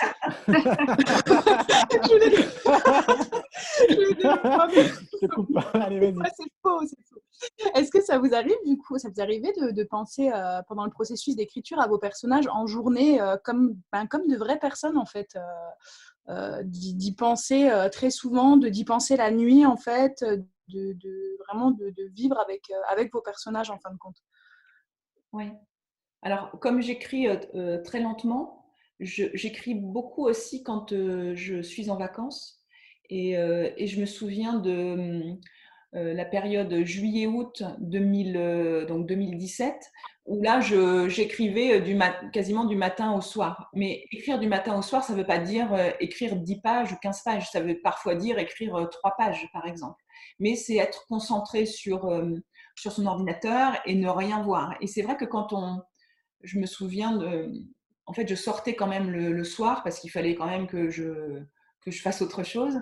Et là, j'étais toujours dans un- une espèce de, de coton, en quelque sorte, comme si je, je n'arrivais pas à, quitter l'univers euh, dans lequel j'étais, que j'avais créé, pour me replonger dans la réalité. Mm. Et c'est. euh, oui, je pense que c'est un peu comme quand, quand on joue à des jeux vidéo et qu'on joue trop à des jeux vidéo. Euh, après, on a l'impression de voir euh, des, choses dans la réalité euh, qui appartiennent aux jeux vidéo. Mais, et là, c'est un peu la même chose aussi.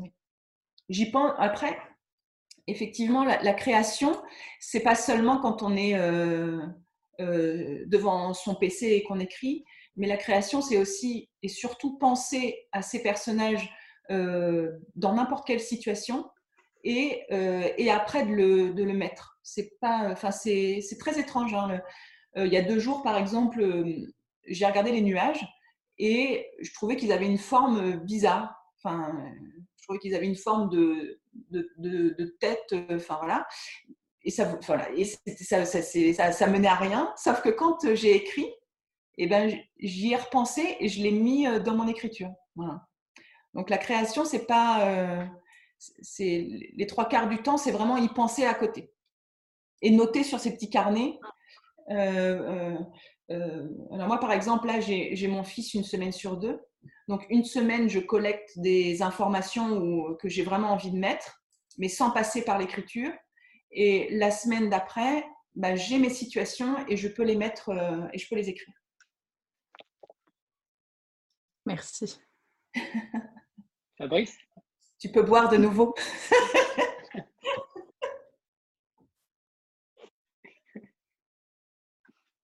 On t'entend pas, Fabrice, t'es en muet là. Oui, il faut que tu mettes le micro, Fabrice. Voilà. C'est bon. Ah oui, c'est- excuse- Vous voyez, c'est des choses simples, mais euh, bon, c'est la première fois pour moi. Donc, je voulais d'abord remercier Anthony pour cette rencontre et j'avais beaucoup de questions, mais toutes les questions ont déjà été posées. Je voulais juste dire que je trouve que votre livre, pour moi, c'est un conte écologique qui fait le complément avec la série, comme on en a parlé tout à l'heure, et qui fait le complément aussi avec le livre de euh, Alexievitch que j'ai avec Ouais. moi. Oui. Et, euh, et puis, euh, je voulais savoir comment on s'organise maintenant pour avoir ma petite dédicace, puisque euh, d'habitude, les, les rencontres d'écrivains se terminent par une dédicace. Alors, comment on peut, comment on peut, comment on peut faire ça pour- pour- Alors, oui, là, ça va être un peu compliqué, effectivement. Je ne sais pas si Anthony il a prévu quelque chose. Je ne sais pas. Comme Ouais, une signature électronique ou ouais, Oui, tout est oui, possible, hein, tout est possible. on va faire quelque chose. oui. Mais effectivement, oui, vous avez raison pour euh, compte écologique, oui. Euh, ne serait-ce que dans le, la façon de, de décrire aussi les personnages avec euh, une, une identité assez forte et marquée, euh, par exemple, ne serait-ce que chez les parents. Il y avait vraiment le, le côté conte avec le. ben, ces personnes-là sont, sont attachées à la Terre et ces personnes-là, eux, sont plus scientifiques. Tout à fait, oui.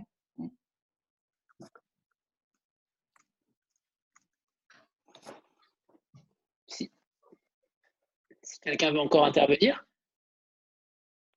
Non? Oui moi, j'avais une petite question, mais vous avez partiellement répondu. Vous n'écrivez pas forcément quotidiennement, du coup, c'est plutôt, euh, c'est plutôt une semaine sur deux, du coup, par chez vous, c'est en écriture partagée. c'est ça, exactement. Écriture euh, très partagée. Alors là, partagée, mais euh, sinon très partagée, parce que quand j'ai des copies, quand je dois faire cours ou quand je suis en dédicace, c'est effectivement des moments où, où je suis de nouveau avec Léna et Ivan. Et par exemple, je ne peux pas être à un salon euh, le week-end et quand je rentre du salon euh, dans le train, je ne peux pas me remettre au, nouveau manuscrit, c'est pas possible. Donc là, il faut que je passe aussi par des, des strates où euh, je laisse de côté Lena et Ivan pour après revenir avec mes autres personnages. Mm. Mais le, pour ça, le confinement a du bon dans le sens où je suis vraiment soit avec mon fils, soit avec mes personnages. Donc là, il y a vraiment euh, le, enfin, le, je m'aperçois vraiment que le, les personnages et les situations, enfin le contexte commencent à grossir, à grossir, à grossir parce que ils, ont la place euh, pour, euh, pour se développer. J'avais une question, Alexandra. Je ne sais pas si David pourra aussi répondre. Je me suis toujours posé la question sur, le, sur la, promotion d'un poste. Comment ça va se passer? Est-ce que tu continues avec une équipe euh, euh, des forges ou est-ce que tu vas, entre guillemets, basculer avec une équipe euh, de, points pour promouvoir le poche? Oui, alors je ne sais pas vraiment te répondre. Je pense que David le pourra, enfin plus que moi. je pense qu'on passe à une autre équipe, mais là, je ne peux pas te dire. David? Oui, alors en fait, il faut, faut voir que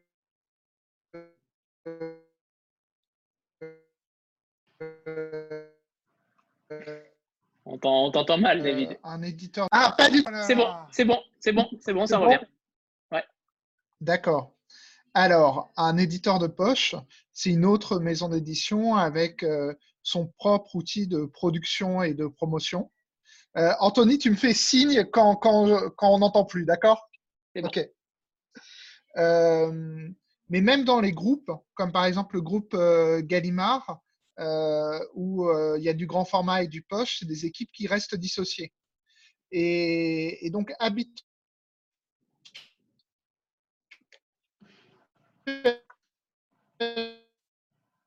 quand nous, on cède on considère quand on cède nos droits à un éditeur de poche que c'est sa responsabilité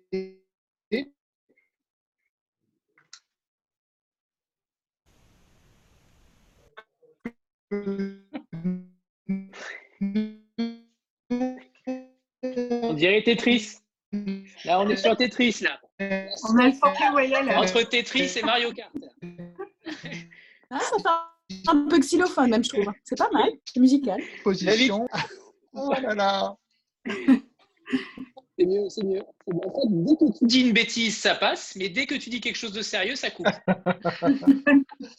bon, ben, je, répondrai par écrit. Voilà. Je vous enverrai un petit message. Voilà. Voilà. Là, ça capte. Moi, je le vois bien Dans, le, je le vois bien dans la sélection du prix des lecteurs euh, des éditions Point. Ce serait, je le vois bien là, je le vois bien dedans moi. Je sais pas pourquoi, bah, mais je le comme ça. Ça ferait. Bah, ce, serait, ce serait excellent, oui, mais ça, je ne sais pas. Espérons. Espérons parce que leur choix est pas forcément euh, évident hein, parfois. Oui, euh, tu le fais cette année, toi, Anthony? Moi, je l'ai fait l'an dernier. Des fois, oui, c'est vrai. Mais celui-là, je le vois bien. Vraiment. J'espère. J'espère. Pas facile cette année, je trouve. Hein. C'est pas Dur. Ouais. Avec notre, euh, notre confinement, euh, finalement, cette période, de, cette période de, de, promotion, elle est complètement bouleversée. Euh, est-ce qu'elle va être finalement plus longue que prévu initialement? Comment, comment ça va se passer? Est-ce que finalement les, les, la promotion aura une vie plus longue qu'habituellement? Parce que le rythme des, de, du monde littéraire est, est à chaque fois très rapide avec les rentrées d'automne et puis les rentrées de, début d'année. Comment, comment ça va être géré finalement? Comment est-ce que vous allez pouvoir continuer à assurer cette, euh, cette promotion? Oui. Alors, bah, la, promotion, elle se fait euh, euh, en fait, normalement, la promotion, elle s'arrête assez rapidement. David m'avait dit, bah, c'est 3-4 mois, et puis après, ben, on passe à la rentrée de janvier, donc voilà, ce sera terminé. Et finalement, cette promotion-là, elle a, elle a perduré. là encore, enfin, tout le mois de mars et le mois d'avril, j'avais des.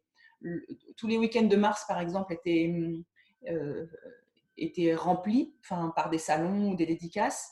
Et, là, les, salons ont été annulés. Donc parfois, euh, par exemple, il y, avait un salon en, Suisse au mois de juin. Ce salon-là m'a dit, euh, nous, nous l'annulons, mais on reporte ce salon avec les mêmes auteurs au mois de mai 2021. Voulez-vous en faire partie? Donc là, j'ai dit oui. Euh, et à côté de ça, il y a aussi des, bah, des choses qui avaient lieu comme des prix aussi. Euh, le roman était sur le prix Palissy ou le prix Nogaro. Là, ce sont des prix de lycéens et vu qu'il n'y a, plus, euh, a plus de classe, euh, là, les organisateurs m'ont dit bon, bah, on annule et on annule aussi le prix. Donc là, bah, c'est quelque chose qui est, qui est perdu pratiquement définitivement. Mais par exemple, pour Nogaro, l'organisateur m'a dit même, enfin, vous n'allez, enfin, euh, vous n'êtes pas venu là cette année, mais on aurait envie euh, de vous voir peut-être l'année prochaine ou encore l'année d'après. Voilà. Mais euh, après, pour tout ce qui est promotion, bah là, tout est à l'arrêt, mais pour juillet ou septembre ou octobre, il y a tout de même des, déjà des, des rendez-vous confirmés. D'accord. Donc là, j'ai la chance effectivement d'avoir une, une, promotion qui s'étend, c'est-à-dire que même là, euh, le, le, le, poche va sortir et la promotion pour le brochet est encore là et encore vivace. Donc euh, c'est c'est une histoire de bouche à oreille qui est, euh, qui est assez incroyable et qui est, qui est ma foi, fort plaisante. Mm. Ne serait-ce que, David... avec vous. Bien sûr. Notez que David nous a sorti une phrase insolite dans le chat euh, le succès n'est pas proportionnel au succès, c'est l'inverse. Voilà. Donc c'était l'explication à la question de tout à l'heure. Elle méritait euh, qu'on la, qu'on la, dise euh, à voix haute. Vous avez deux heures.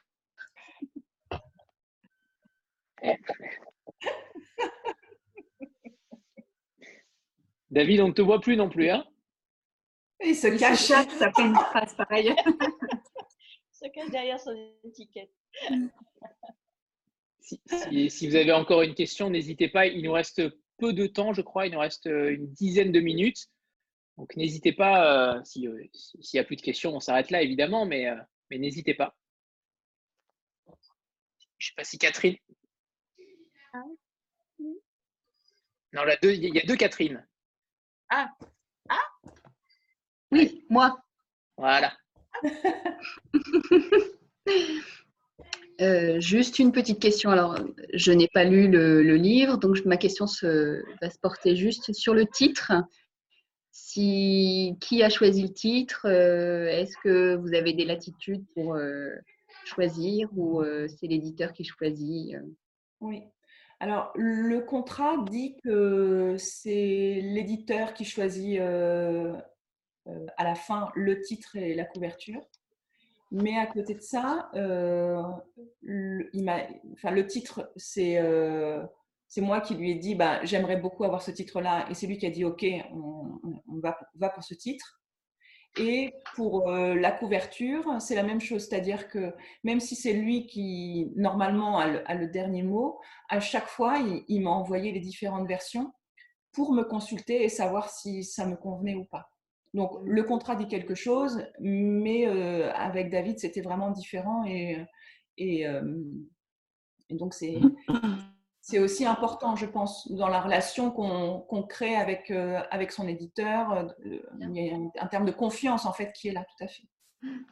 Et le titre, vous l'aviez déjà dans la tête en écrivant le livre ou c'est venu à la fin Non, non, non. Ben, alors ça, je l'ai dit au début. Mais, ah, je n'étais pas là. En fait, euh, le début. au départ, quand j'ai ouvert le, fichier pour le, pour le manuscrit, ça s'appelait Projeté. Voilà, pro, enfin, mmh. comme Tchernobyl. Mmh. Après, euh, c'est devenu euh, très rapidement rayonnante. pour la polysémie du terme. Euh, et puis, je trouvais, je trouvais que ça convenait bien au personnage. Après, quand j'ai ajouté euh, les lettres d'Ivan, le titre féminin ne convenait plus.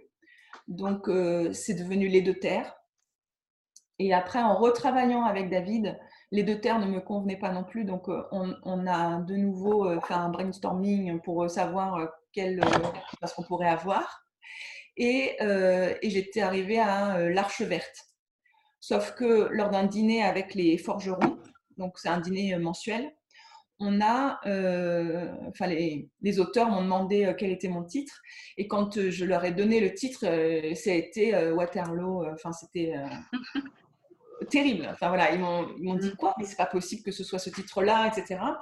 Donc on a, on a, là aussi, on a essayé de, de bah, d'imaginer un autre titre. Donc ils m'ont posé plein de questions, et à la fin du dîner, Gilles Marchand m'a dit, moi quand je n'arrive pas à trouver un titre je vais lire des poèmes et à ce moment-là, les poèmes convoquent des images et je peux, euh, enfin, le titre naît de là.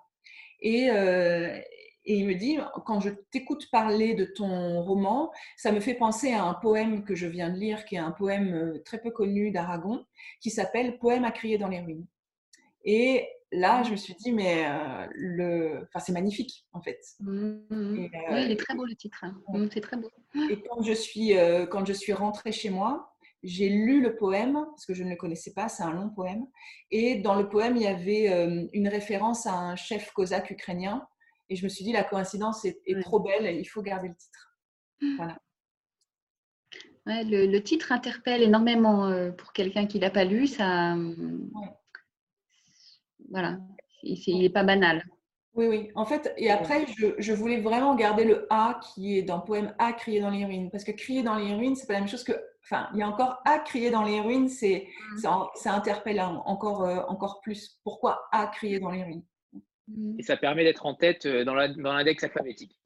Voilà. comme le disait euh, David hier. c'est ça, c'est comme aux forges. Et voilà. On a essayé de changer mon nom de famille, mais bon, à Osélique, c'était.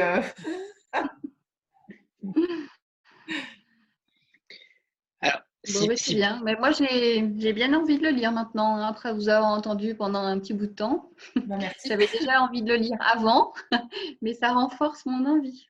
D'accord, merci. Alors, si, tout le monde est, OK et, euh, comment dire? Si tout le monde n'a plus de questions, pardon, si personne n'a plus de questions, on va s'arrêter là à moins que David veuille encore intervenir ou, Alexandra, n'hésitez pas. Ah, la, rançon du succès, ça va être. Déjà, merci à tous, merci à tous d'être là et Alexandra euh, évidemment et David euh, qui fait doublette euh, avec hier. Mais, mais, merci Alexandra, merci infiniment, c'était passionnant et évidemment ceux qui ne l'ont pas lu risquent de le lire Mm. dans, peu de temps. Euh, donc voilà, merci infiniment Alexandra. Et, euh, ah, merci à vous, vraiment. Voilà. Ouais. Merci beaucoup Alexandra. Merci beaucoup. Merci, beaucoup. Merci, bye bye. Et merci au renard. Allez, de rien.